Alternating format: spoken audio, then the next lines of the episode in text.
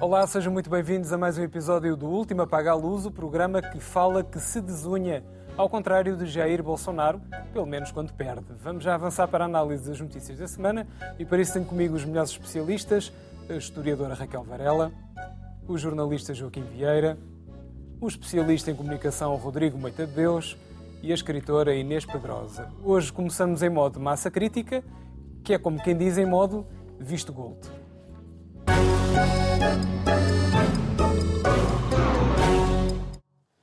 A ideia vem dos tempos da governação PSD-CDS e, segundo contas recentes, trouxe ao país uma verba a rondar os 7 mil milhões de euros. E muito embora a ideia venha de Passos e Portas, a culpa é de Passos, como sabemos, António Costa, há sete anos no poder, tem beneficiado de uma medida que, segundo algumas teses, tem rebentado com as regras do mercado imobiliário. Para além das dúvidas éticas levantadas em relação à natureza dos investidores que buscam um visto que abre portas da Europa. Posto isto, Costa diz que se calhar é tempo de acabar com a medida, mas só se calhar. Ora, a pergunta então é: os vistos têm sido benéficos, sim ou não, Joaquim? Do ponto de vista do dinheiro que entra, sim. Mas isto é como a droga. Começa-se a, a, tomar, a tomar e depois uma pessoa quer livrar-se do vício e não consegue. Uh, e é um bocado o que acontece com isto. De facto, uh, em princípio, uh, a cidadania não devia ser mercantilizada, não devia ser uma coisa que se vende, porque tem que ver com valores nacionais, concretos, específicos de cada país. E, portanto, isso quer dizer que está tudo à venda. E, portanto, o conceito de vistos gold em si, penso eu, é um conceito errado. Mas como alguém inventou isto para receber uns dinheirinhos que dão muito jeito, porque também, eh, em teoria, também há um, algum investimento nos países, embora nós não sabemos bem que tipo de investimento é esse, nem se é muito rentável ou não, mas estes tais, esta verba de 7 mil milhões de euros, está bem, foi dinheiro que entrou. Agora, a verdade é que bastava investir em, na altura em que foi criado, realmente é do tempo do governo Passos Coelho, acho que o autor da iniciativa é, é, é Paulo Portas, uhum. Eh, especificando um bocado melhor. Uh, e isso não mudou, creio eu. Era, uh, uma das condições era investir uh, pelo menos 500 mil euros na, na, em aquisição de imobiliário. Hoje em dia, 500 mil euros em imobiliário nem sequer é uma verba muito avultada e, portanto, toda a gente pode praticamente comprar a nacionalidade. Não, não é a nacionalidade, é a cidadania portuguesa, mas que lhe dá um passaporte dourado, um visto gold, seja o que for, para poder circular em toda a, a União Europeia. E, no fundo, é essa a grande vantagem. Eu até quero crer que era, era, bom fazer uma estatística ou uma investigação. Estas pessoas, não sei quantas foram, mas uh, milhares, que pediram vistos Aparentemente 30 quanto, mil. Quanto, 30 mil. Quantas é que realmente vivem em Portugal? Eu duvido que, que alguma habite. É, é como o Abramovich também, por outra razão, uma lei que do, dos sefardistas também acaba por conceder também cidadania de, um, de uma maneira que pode ser um pouco... Eu, eu percebo as razões históricas, já discutimos isso aqui mas que abre a porta para tudo, aqueles que são e aqueles que não são, os que são descendentes e os que não são, e portanto, no fundo, ele só quer é, é como perdeu a possibilidade de o ter na, na Grã-Bretanha, agora uh, beneficiou do facto de ter uh, na Europa e, portanto, uh, beneficia dos mesmos, das mesmas vantagens. no fundo, o que é que isto pode significar? Pode significar que o capital que entra que não é escrutinado, que é outro problema complicado, portanto, na realidade há muito poucos uh, vistos que se recusam, tam também existem. Uh, dos 500 e à volta de 50 uh, eh, oligarcas ou cidadãos russos que pediram o, o, visto dourado, ou Golden Visa, ou como é que querem chamar isso, em Portugal só foram rejeitados 12, creio eu, e portanto, que é 500 e tal, 531 ou qualquer coisa assim, são uh, tem, tem, já uh, esse, esse benefício. Mas uh, a, a, verdade é que esse dinheiro que entra, como eu estava a dizer, não é escrutinado, pode ser, no fundo, uma maneira de facilitar a circulação de dinheiro da droga, por exemplo, tráfico de droga. pode ser até uma maneira de financiar terrorismo.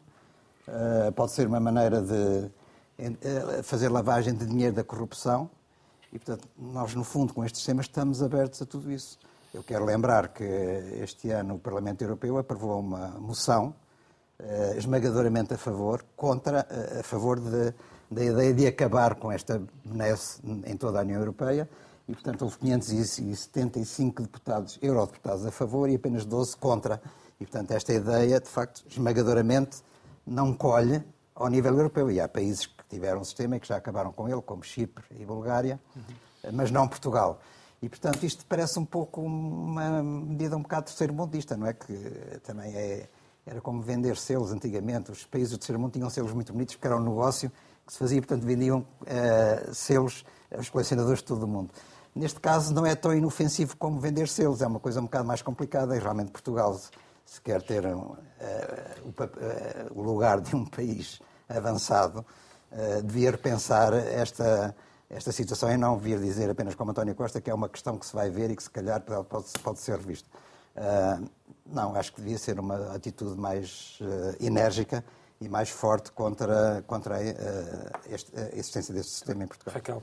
Boa noite, boa noite lá em casa. Quer dizer, eu acho que nem a cidadania nem a habitação deviam ser mercantilizadas, porque uh, o, o, o, lar, o ninho, quer dizer, até os animais não, é? não podem viver sem ninho. Uh, e o que acontece é que grande parte destes vistos gold estão associados a uma, uma ideia dos governantes do país, eh, que é eh, tudo é vendável e tudo é mercantilizável. Isto significa. Eu, eu uh, conheço uh, alguns, em dois casos até amigos nossos, e noutros casos pessoas conhecidas, um deles visto Gold, que compraram casas em Lisboa. e compraram casas em Lisboa porque não querem ter o dinheiro no banco nos seus países, porque acham mais seguro ter uma casa numa cidade que é rentável. E, portanto, utilizam a casa dos outros como poupança. Ou seja, em vez de ter o dinheiro no banco, eu tenho o dinheiro numa casa que sei que, em princípio, não vai desvalorizar. É uma aposta.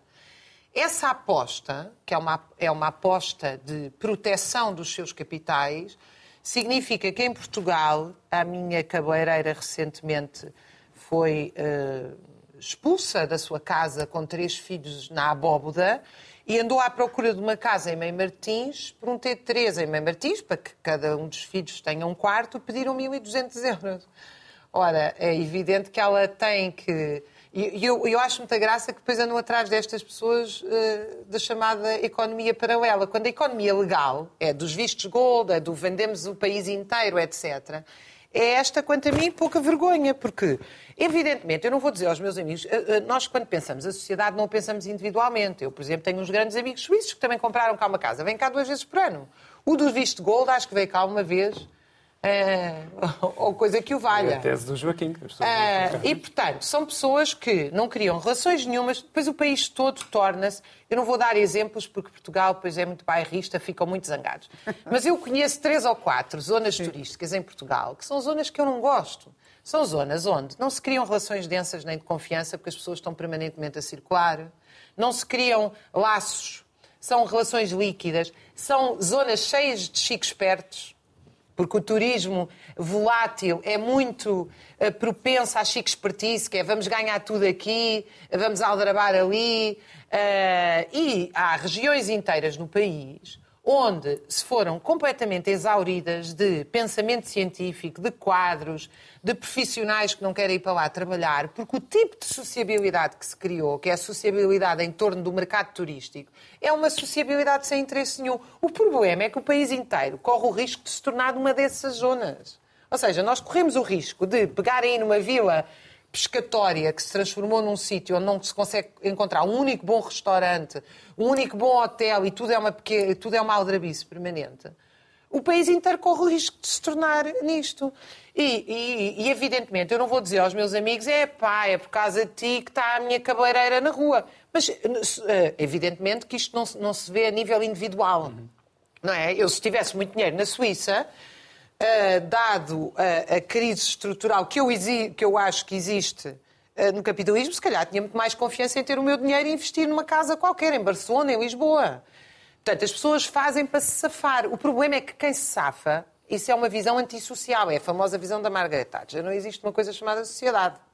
Ora, o problema é que existe uma coisa chamada sociedade e nós temos milhares de pessoas neste país. Eu não consigo, tenho muita dificuldade hoje, em marcar uma reunião com os meus colegas reuniões com os trabalhadores, então quando envolvem projetos com sindicatos, etc., com os meus colegas de trabalho, porque uns estão em Torres Vedras, outros estão na, outros estão na periferia do Seixal, onde já pedem preços escandalosos por casas, outros estão para o pé de Setúbal, outros foram viver para o campo na esperança de, pelo menos, uh, não morrer num T0 eh, mas também no campo não têm vida nenhuma decente porque não têm esfera pública. Portanto, a realidade do país é essa. E depois o que é que o governo faz? E a Iniciativa Liberal e outros partidos vêm atrás disto, que é o máximo, que é pôr-nos todos nós a remunerar os capitais, que é, então vamos lá entregar 250 euros às pessoas, que é o que a Iniciativa Liberal uh, quer, ou vamos lá uh, subsidiar os, os uh, proprietários. Ora, isso é desvio de dinheiro dos trabalhadores e dos serviços públicos para a remuneração da propriedade. Portanto, o que se passa é o seguinte: querem viver numa economia de mercado capitalista, temos isto. E isto é uma desestruturação social em que as pessoas não têm onde viver. De facto, é disso que se trata. Bem, Inês. Boa noite. Pois, uh, temos uma economia para, para o ouro e não temos uma economia para o peixebec do dia a dia.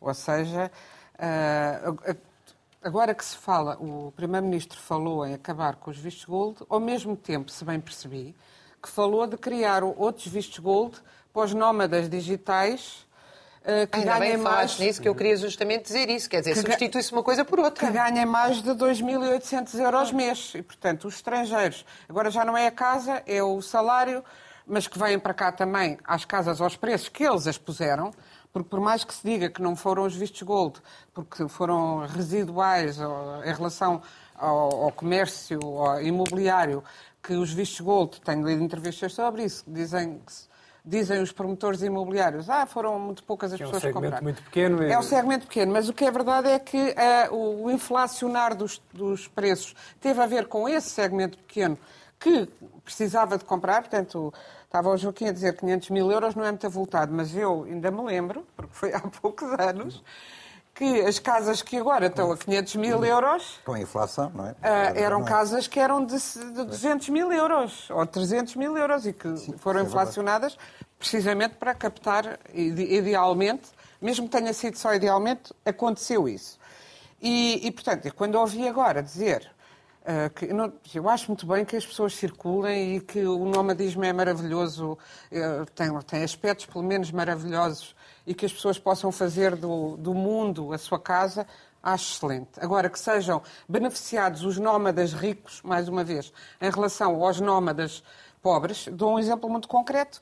É, muito próximo de mim, há um jovem norte-americano que está há um ano e dois meses à espera da primeira reunião com o CEF para conseguir a autorização do CEF para casar com uma jovem portuguesa.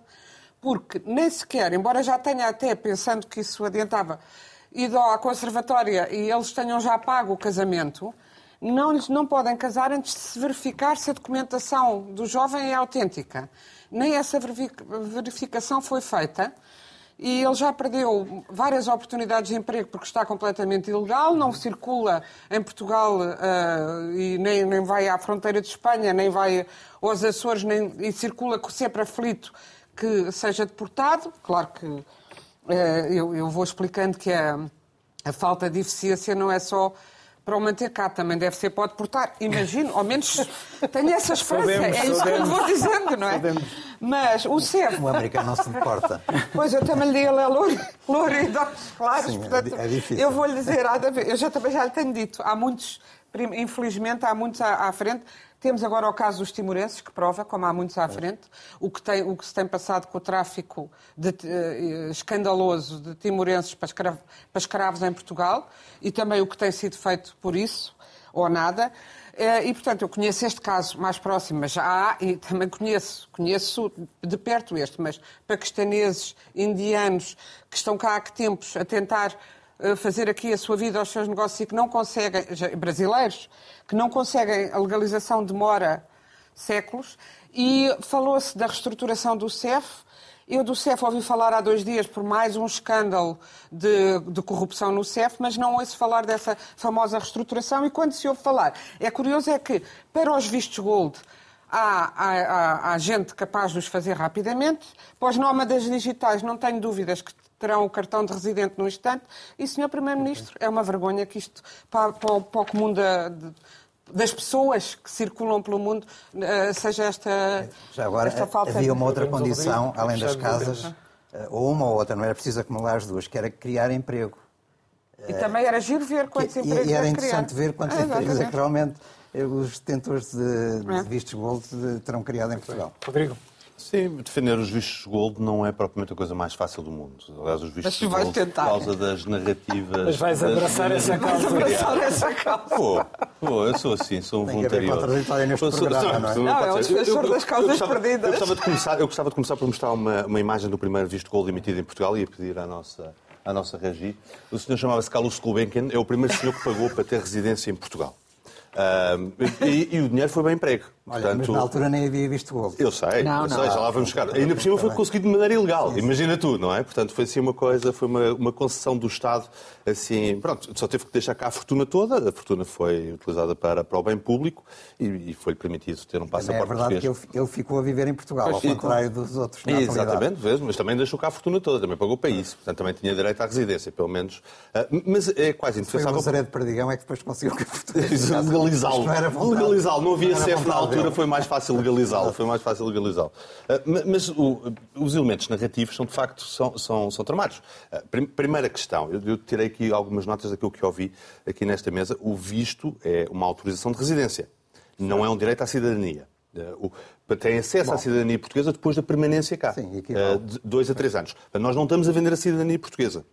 Não é bem isso. É uma autorização de residência em Portugal, como nós fazemos para qualquer outro visto, em qualquer outra circunstância, seja de encontro familiar, seja de trabalho, seja de turismo. É uma autorização de permanência em Portugal durante um determinado Mas período. equivale à cidadania porque permite circular em toda a União Permite Europeia. como um, É isso, como um visto turístico, porque o espaço é. Schengen, portanto também permite. Atribui esses direitos. O, porque o visto, o como qualquer outro visto, porque o espaço é Schengen, portanto as pessoas Não, podem porque o circular. visto turístico tem uns- um período muito curto. Está bem. Eu- portanto, Não, nós não só é a estamos a discutir coisa. o prazo, o prazo da permanência. Não estamos é a discutir. coisa.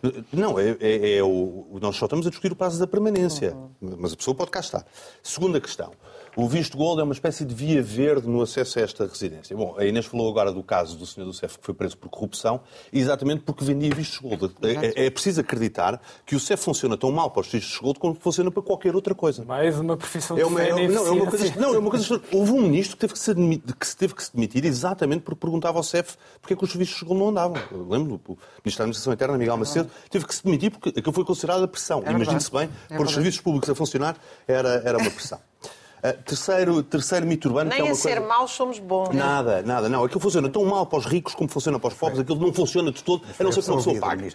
Não, eu não, eu não sei. Sim, depois foi absolvido, exatamente. Se relevar esse aspecto. É verdade, é verdade. Nu- Nunca, nunca é demais lembrar esse, esse facto.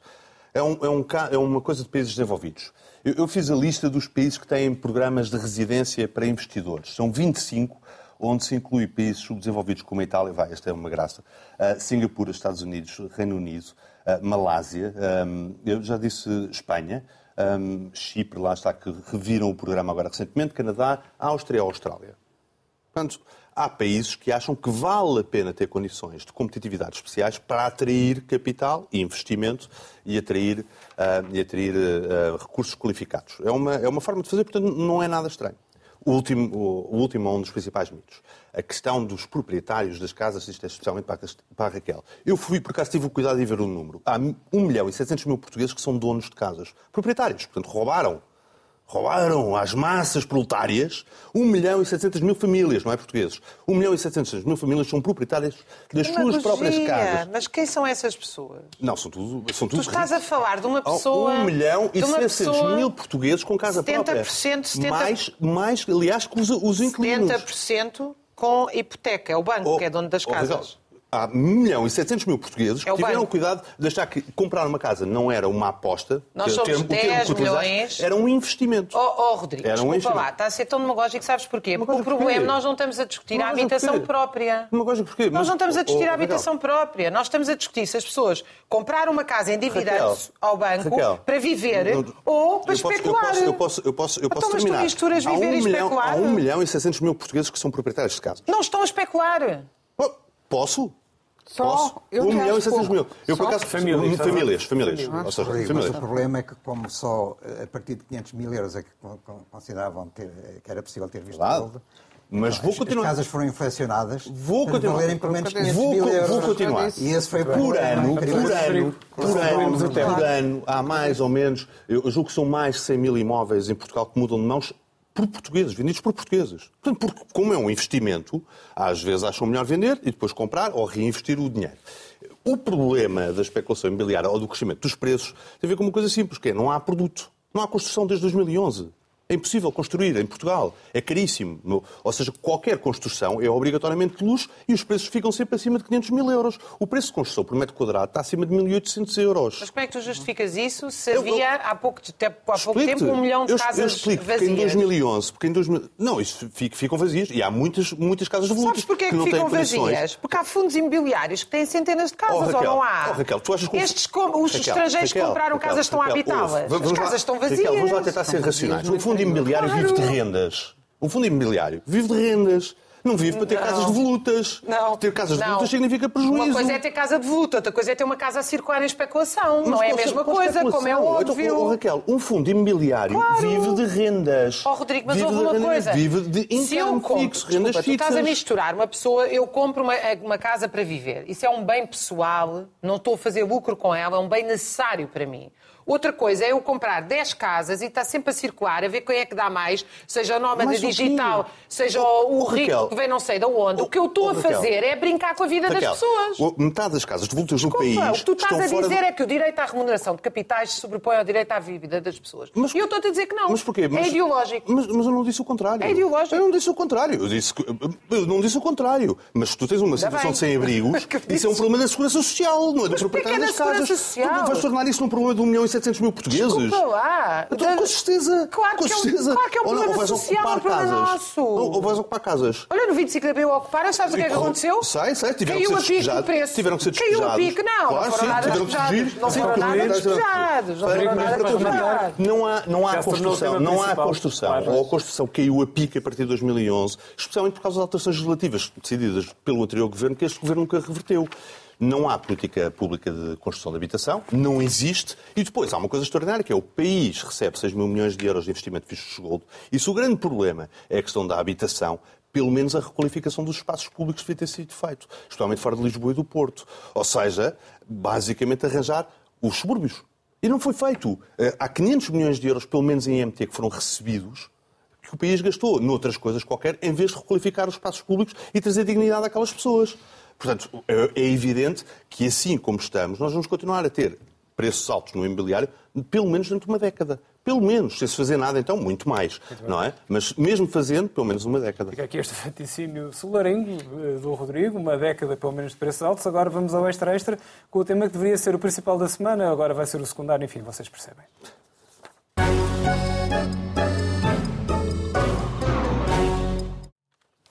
Tema já foi abordado en passant neste fórum, mas agora é o próprio Governo a querer dar gás à ideia da semana dos quatro dias, desde que seja o setor privado a testar e a implementar a medida. A ideia é aumentar a qualidade de vida dos trabalhadores, sem diminuir a produtividade, nem haver lugar à perda de rendimentos. Há quem desconfie desta medida e há quem veja nela sinais de um futuro inevitável, tendo em conta os novos modos de produção, a tecnologia e a gestão da vida e do tempo em sociedade. Trata-se de uma questão não apenas laboral ou económica, mas até de civilização, diria eu, que se calhar será alvo de avanços e recuos. E será que esta semana vem para ficar ou não, Inês? Disseste que é uma questão de civilização e disseste bem, Pedro. Eu acho que é uma questão que vai ser cada vez mais. que vai, vai ter de avançar por. eh, Bem, como tudo na vida, por boas e más razões, mas sobretudo por boas. Ah, e porque não há. Não, não há trabalho para dar a toda a gente e, portanto, tem que se dividir. O trabalho também vai ser um bem escasso, o que eu acho que é ótimo, pode ser ótimo para as pessoas terem mais tempo para si mesmas e para as suas vidas pessoais. Já aqui falámos disso e, entretanto, fui ver o que é que se passava noutros países, designadamente em França, onde esta medida que está para ser eh, iniciada em Portugal já, já esta, este, este- não, não de uma forma global, mas já se lançou, pelo menos eh, há um ano e meio, eh, em empresas pioneiras. Na reportagem que eu li eram sobretudo em- empresas eh, ligadas a novas tecnologias, eh, ao, ao digital, etc., quer muito pequeninas, quer já grandinhas. Uma delas tinha 10 mil trabalhadores. E o que era curioso é que quer os eh, patrões, quer os trabalhadores estavam contentes com a medida. Porque eh, os patrões diziam uma coisa que estavam muito surpreendidos porque a produtividade tinha aumentado. Aquelas horas, as pessoas não faziam mais horas, mas rendiam mais. Eh, as reuniões de trabalho eram mais curtas, o que é muito engraçado e eu espero que seja de bom augúrio para Portugal, onde eh, penso que é dos países onde se perde mais tempo em reuniões de trabalho absolutamente inoperantes. Pelo menos é a minha experiência ao longo da vida, que as reuniões de trabalho é como os almoços de trabalho, que só no café é que se fala vagamente de trabalho e, entretanto, já quando está meio atordoado de copos, não é? Uma altura que eu trabalhava com francesas e elas diziam, uh, uh, numa revista, trabalhava, dirigia a Marie Claire, que tinha edições internacionais e as francesas da Internacional que vinham ver as coisas de vez em quando, uh, ter reuniões, diziam que só em Portugal é que havia essa coisa dos almoços de trabalho, assim, copiosos, de todos os outros países da Europa. Uh, e, portanto, reuniões mais curtas, porque as pessoas querem uh, ter esse dia extra e não querem, e não querem que perdê-lo, querem que isso resulte. E, portanto, esforçam-se por ser mais produtivas nesses dias, também dá rendimento em termos de uh, poupança nas deslocações e, portanto, menos poluição e melhorias no trânsito. Por isso, uh, eu acho que as experiências que, que, que, existem até agora são, de, são boas. Uh, os sindicatos aqui dizem, bem, vamos ver se isso não é para sobrecarregar.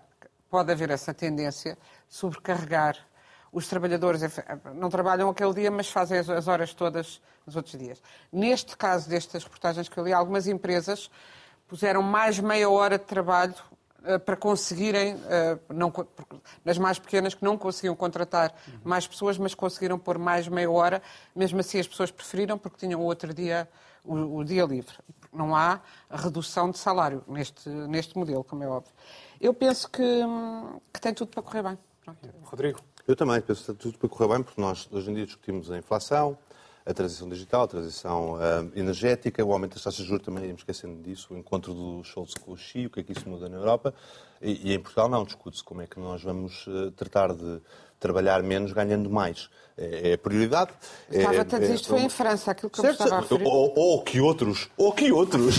que outros. Esses sindicatos, é essas greves, esses Não, é uma coisa maravilhosa. É um país todo ao contrário. Isto é, é, é, pronto, está tudo variado. É, vamos, vamos então discutir como é que o país está em crise, vai entrar é um em crise. Como é que nós garantimos que, como, como, é que nós garantimos que é possível trabalhar menos ganhando mais? Porque eu fui ver a lei, e há, uma, e há um decreto-lei de 99 eh, que diz assim: o, o, o, trabalho, o trabalho pode ser prestado em todos ou em alguns dias de semana, sem prejuízo do descanso semanal. O trabalhador a tempo parcial pode passar a trabalhar tempo completo ou inverso, a título definitivo ou por período determinado. Chama-se trabalho a tempo parcial. Não se chama fim de semana três dias. Porque nós, na prática, não estamos a discutir a semana dos quatro dias. Estamos a discutir o fim de semana dos três dias. É isso, não é? Na prática. Porque não se vai mexer na remuneração do trabalhador. Portanto, eu presumo que aquilo seja um aumento do fim de semana. Mas mais vale dizer. Estou-me a lembrar. Ela está mas vale dizer. Sou do tempo. Mas vale dizer. Vestiu a camisola do Eu ainda lembro de ver empresários na televisão, a preto e branco, a dizer já, já que isto de haver sábado e domingo sem trabalhar era uma chatice. Conheço essa história. Eu ainda vi. Não, eu vi. Eu vi. Agora estou a ver a ti. Eu conheço essa história. Também, também ouvi a mesma coisa com, com, com, com a redução das horas. Eu conheço essa história. Vou, vou, vou só, vou só uh, dar mais alguns números porque eu achei engraçado porque também fui continuar a ver os números e em Portugal nós temos mais ou menos 700 mil, 720 mil sindicalizados. E os patrões ganham tanto sem trabalhar? Como é que a é gente É verdade, os patrões então em Portugal são é? riquíssimos. Tu, imagina, é que... tu, os, os patrões, aliás, o país nem sequer tem um problema de capital, eles são todos riquíssimos. É. Raquel, olha, olha, olha, olha para a economia bombante. Olha que os lucros subiram 64,6%. O país está riquíssimo. Raquel, eu acho que sim, falta, falta um bocadinho mais para nós conseguirmos garantir que não há país no futuro. Mas eu ia dizer que nós temos 700 720 mil sindicalizados e temos 704 trabalhadores por conta própria. Calculo que isto não se aplique, que o fim de semana dos três dias não se aplica a esta massa, não é? Portanto, são trabalhadores por conta própria, portanto, ficaram logo sem o privilégio de trabalhar três semanas por dia. Depois temos 820 mil empresas, que são mais ou menos 95% do tecido empresarial português, com menos de 10 trabalhadores. Bom, tirarem uh, num dia de semana 820 mil, 820 mil empresas é o seu fim porque eles vão ter que contratar outra pessoa para trabalhar no outro dia da semana, portanto, ou começam a trabalhar por turnos, mas seja como for, estão a aumentar os custos com o pessoal, portanto, é o fim de 93% ou 95% das empresas, porque a maior parte da economia portuguesa é pequenina. Eh, os amigos da Raquel, o grande patronato, é 0,01%. São as empresas em Portugal que têm mais de 250 trabalhadores. É 0,1%. Portanto, a realidade em França é ligeiramente diferente. O grande como nós patronato sabemos. não se mete só pela intensidade do trabalho. Mas a graça disto, e vou terminar, eu, não vou, eu vou terminar, eu vou terminar, porque a graça disto é que nós conseguimos, são 720 mil sindicalizados, não é? Especialmente que são quase todos, têm todos o mesmo patrão ou quase todos o mesmo padrão, que é o Estado. É? E nós conseguimos gastar mais tempo de antena nestas conversas a discutir a vida deles do que do resto da população ativa, que tem problemas à séria. Tipo a inflação, a transição energética, a transição, a transição climática, a transição digital, por aí fora, por aí fora. Mas acho que sim, acho que o país vai no caminho certo. Vamos continuar a falar, a discutir sobre a vida dos privilegiados que agora querem mais um dia de fim de semana. Acho que sim, é uma boa política, isto promete, é uma coisa espetacular. Há muito tempo não tinhas vou tentar arranjar, tão vou tentar arranjar um visto gold num país que funcione. Num, num, visto gold num país que funcione. Concertação, concertação social a discutir o fim de semana dos três dias. Isto é uma coisa, é uma coisa espetacular. Joaquim. Joaquim. não está escrito em lado nenhum, não existe uma lei sagrada que diga que a semana de trabalho são cinco dias. Claro, claro, exato. existe, é? exato. Já foi mais. Exa- exatamente. Já foram Exatamente. seis. Já foi Exatamente. seis. Já foram sete. Já foram sete até. Se recuarmos à Idade Média, ou seja o que for. Não havia, Sim, sim. havia o domingo e tal, porque para, para ir à missa, mas de resto. Está aqui na aí. lei, é uma lei de traba- regulamentar depois, o, o trabalho parcial, a A tempo parcial. tendência. Não, não é trabalho parcial, é o trabalho total. A tendência histórica, isto é, é uma perspectiva de civilização, lá está, eu acho que isto tem que ser visto no, na, na- pintura geral, não é? como dizem os ingleses, a, a- a traço, a traço largo. A tendência histórica é para reduzir o tempo de trabalho de acordo com as conquistas na produtividade, nos meios tecnológicos, máquinas, não sei o quê, etc. Isto é, produzir o mesmo, uh, concretamente com o mesmo tipo de riqueza e mantendo os ganhos de produtividade e trabalhando menos. Isso é uma conquista para toda a gente. É claro que nem, isso não é, não, não é automático em todas as profissões, não se pode fazer isso de um momento para o outro. Mas provavelmente, sobretudo, por exemplo, em indústrias, eh, portanto, eh, profissões de natureza fabril, eh, com o desenvolvimento das máquinas, das tecnologias, é possível produzir o mesmo durante menos tempo. E se de facto isso acontecer, então nesse caso não há razão para as pessoas trabalharem mais. Acho eu.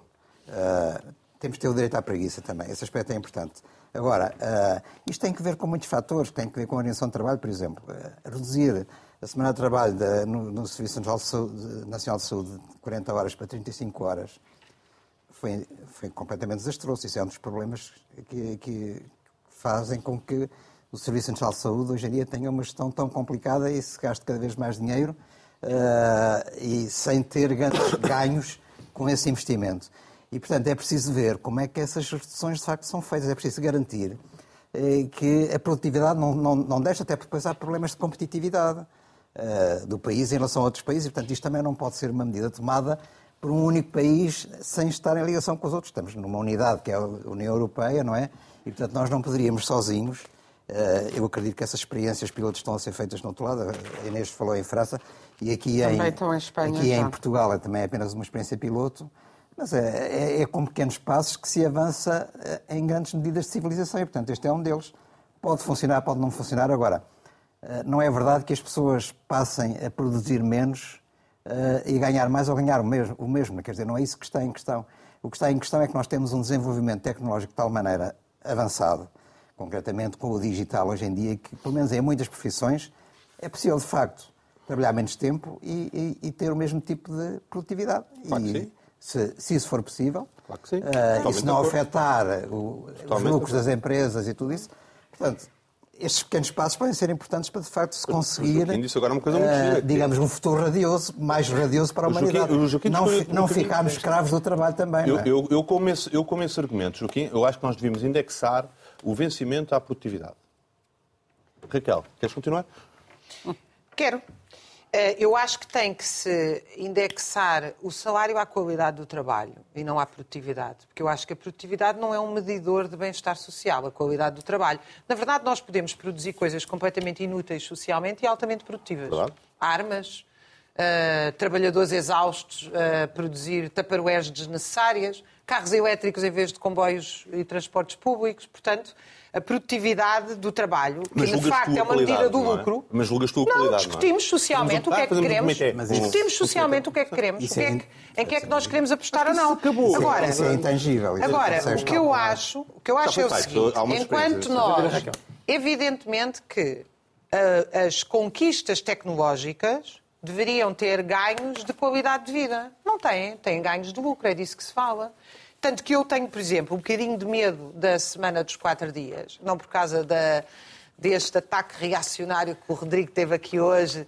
Ai, ai, ai, os meus lucros, o que é que vai ser de nós? É porque a tendência no no 25 país. de novembro, o é, começa- ele já estava a chamar outra vez o PS, a Igreja, a direita, juntem-se todos, acabem já com isto, por amor de Deus. Que é ah, o- o- a tendência em Portugal nos últimos anos, e isto é estatístico, é que as pessoas cada vez trabalham mais porque, apesar de terem um horário de trabalho regulamentado, os que têm, esse horário de trabalho nos permite viver. E, portanto, toda a gente faz horas extraordinárias, toda a gente tem dupla ou tripla jornada, e eu penso que aquilo que vai acontecer com a semana dos quatro dias, eh, e lá está, diz lá, manter a produtividade, é que as pessoas vão fazer exatamente o mesmo trabalho que faziam em cinco dias, em quatro dias. Ou seja, vai-se aumentar a intensidade do trabalho. Que é um movimento que tem, obviamente, a ver com a revolução dita 4.0 e digital, eh, que tem a ver com os grandes saltos de introdução de novas tecnologias no capitalismo. No século XIX fez isso. A grande redução do horário de trabalho não foi só uma conquista dos sindicatos. Foi eh, uma- um aumento brutal de- da, da maquinaria que realmente permitiu essa redução. Portanto, é uma combinação das duas. E, portanto, eu, eu acho que a questão que se devia colocar hoje em dia, no século XXI, com a tecnologia, não é manter a intensidade do trabalho, é reduzir a intensidade do trabalho. Nós precisamos de perguntar o que é que andamos aqui a fazer na Terra. E, portanto, se as pessoas vão, trabalham, trabalham cada vez mais e, sobretudo, no horário que trabalham, trabalham com uma intensidade brutal, ao ponto de ficarem exaustas, doentes, desmotivadas, desmoralizadas, porque é disso que se passa. E por isso é que eu acho que a medida deve ser a, a qualidade do trabalho. Portanto, estas quatro horas facilmente vão, vai acontecer num país como Portugal, a manterem-se os salários que existem, que as pessoas vão trabalhar o que deviam trabalhar em cinco horas, em cinco dias, vão trabalhar exatamente o mesmo em quatro. O resto vão levar para casa à sexta-feira. E depois ao sábado e ao domingo ainda fazem não sei o quê mais para compensar o salário as que não pessoas vão têm. ficar imensamente agradecidas por eh, criarem esse sistema. Portanto, não, eu não acho Claro. que vão ficar nada Elas agradecidas, porque as pessoas estão exaustas, as pessoas não conseguem trabalhar mais. E a realidade é esta, isto é estatístico. Já aqui disse, N vezes vão ao INE consultar. A maioria das pessoas em Portugal, neste momento, fiquem sabendo que a maioria dos trabalhadores por conta de outra, que são mais de 3 milhões, neste momento são perto de é? 4... Sim, sim, trabalhadores por conta de outra. Ah, Trabalhadores por conta de outra, onde, aliás, se inserem muitos dos trabalhadores em nome individual, mas agora vou só falar dos de conta de outra. Trabalha mais do que 40 horas semanais. Portanto, esta é a realidade do século XXI. Ora, o que é que nós estamos a falar? Sendo que no século XIX as pessoas, na sua maioria, trabalhavam ao lado da fábrica ou do lugar onde trabalhavam, fosse pequena oficina, fosse o que fosse, se vocês agora introduzirem o tempo de deslocação para os transportes, por causa do tema anterior que nós falámos, e não só, o que nós temos é que as pessoas dedicam 12, 13 horas do dia a trabalhar. E eu gostava de dizer o seguinte aqui ao Rodrigo. Para rematar. É que destas 13 horas, 3 são para pagar o seu próprio salário. Ninguém paga o salário aos trabalhadores, são os trabalhadores que pagam o seu próprio salário.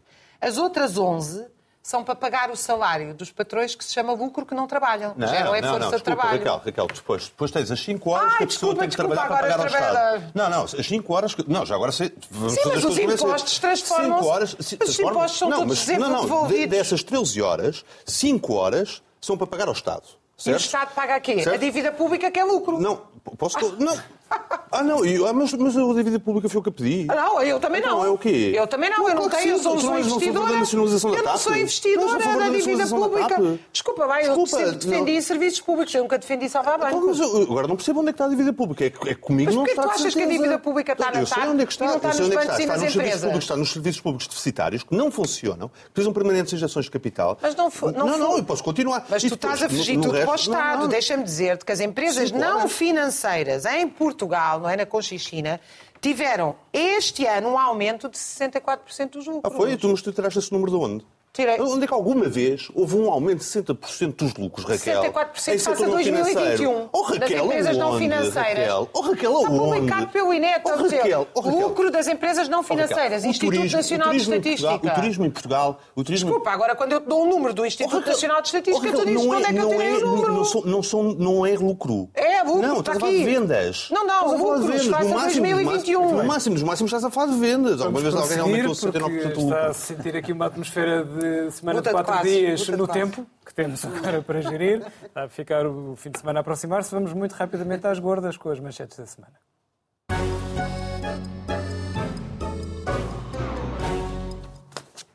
Ele já falou nela aqui, claro. É quase obrigatório. Começamos pelo Rodrigo, que quer falar sobre a TAP. Rodrigo. É, é- é verdade, porque esta semana foi, foi notícia ah, dada pelo CFO da TAP que a TAP afinal não vai devolver os 3,2 mil milhões de euros, porque isso não está previsto no plano de restauração que foi entregue a Bruxelas. Eu ia pedir à nossa regia para vermos um pequeno vídeo ah, que eu espero que seja mais esclarecedor sobre esse facto. Mas esse cenário pessimista aponta para um equilíbrio das contas em 2023. O resultado operacional, portanto, a empresa ainda tem uma dívida financeira, mas o resultado operacional começar a ficar equilibrado em 2023 e 2024 e depois 24 e 25, a nossa expectativa, também é, nisso estamos, é para isso que estamos a trabalhar, a empresa já possa até ter algum lucro e começar a devolver alguma coisa ao Estado português. As imagens são de 21, abril de 21. O plano de restauração é de 20, no final de 20, novembro de 2020. Portanto, desde novembro de 2020, que o ministro sabia que o dinheiro não era para devolver. Aquilo que fez na televisão foi ou um esquecimento, um lapso, também é uma hipótese, ou então tem outro nome, que é mentiu. Mentiu e durante muito tempo. Bem, Joaquim, na capa da revista Economist. esta- É uma questão para, para, para o confrontar. Para o confrontar É- é- é- né? não, mas depois os- os deputados ficam envelhecidos com ele. Já agora Ficam lembrar envelhecidos, ele é muito TAP- frontal. A TAP é um- já começou a dar lucros, por acaso, este É um- ano, agora no último trimestre. Lucro é outra coisa. Uh, bom, eh, eu, eu- gorda. não temos tempo. Uh, eu escolhi a capa da Economist de hoje porque vai haver mais uma cimeira climática das Nações Unidas, que é no Egito agora no fim de semana, que começa no fim de semana. E, portanto, o que este título diz, traduzindo, é Digam adeus ao grau e meio. O grau e meio o que era? Uh, foi uma meta estabelecida na Cimeira de Paris em 2015, portanto há sete anos. Uma cimeira muito importante porque estabeleceu certos, digamos, linhas vermelhas uh, uh, as, as quais não podiam ser ultrapassadas, entre elas esta, que a Terra não deveria ultrapassar a temperatura média em relação aos, à época pré-industrial superior a um grau e meio Celsius. Ora, acontece que neste momento estamos já com um aumento de temperatura média de 1,2 graus e, portanto, já se percebeu que é impossível controlar esta meta e, portanto, vamos ultrapassar com todas as consequências que isso tem, eh, concretamente o aquecimento global, a extinção de espécies, eh, problemas como tivemos eh, e vamos continuar a ter de verões eh, intensivos com mais calor e, portanto, com mais incêndios e tudo isso. Ilhas, países eh, insulares que podem até afundar e desaparecer, e, portanto, uma alteração eh, catastrófica a nível global, para não falar das tempestades, dos incêndios, das, das inundações. Ah, e era preciso que, de facto, que os, os países se comprometessem a cumprir certas metas, porque estas cimeiras, como esta que vai acontecer no Egito, são muito cheias de retórica, de boas palavras, toda a gente com as melhores das intenções, e depois ninguém cumpre aquilo que é anunciado. Nós andamos distraídos, nós já não falamos das- da questão do aquecimento global, estamos eh, distraídos, não, mas estamos atentos a outra- outras coisas mais importantes. Este ano, por exemplo, Semana temos, quatro o, dias. temos o problema da guerra da Ucrânia, temos o problema da inflação, temos o problema da situação económica. Quem é que fala do aquecimento global? Quem é que hoje em dia está preocupado com isso? Joaquim Bem, portanto, Vieira. Caminhamos alegremente para, Tu e Greta. para o suicídio.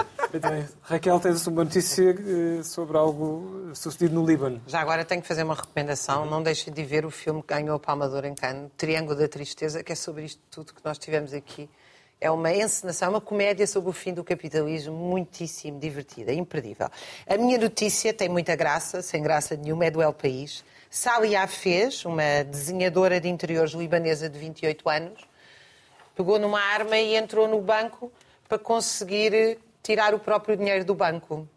Ah, e virou uma espécie de heroína nacional. Pelos vistos, a coisa já tinha sido feita antes por outro, em ambos os casos para pagar os tratamentos médicos de doentes de cancro, porque não conseguem tirar o dinheiro do banco.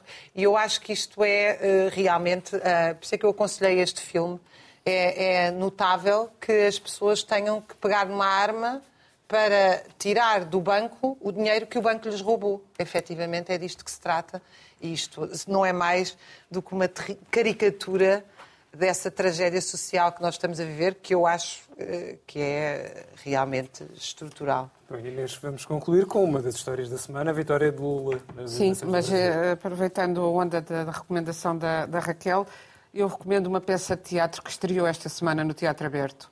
Uh, o coração de um pugilista até liga com, com, o tema de que vamos falar agora, de Lula da Silva e a capa que eu vou mostrar do, do mas uh, uh, liga a imagem do coração de, de, um pugilista, mas é uma peça fabulosa sobre também, também, também um bocado sobre a situação do capitalismo, no sentido que é um velho pugilista que está numa, num lar, terceira idade, mais ou menos preso, por ser, por ser um bocadinho inconveniente, e uh, a relação dele com um jovem uh, que está obrigado a trabalhar, obrigado pelo tribunal, porque um jovem semi-delinquente que vai, vai pintar o quarto desse, desse velho.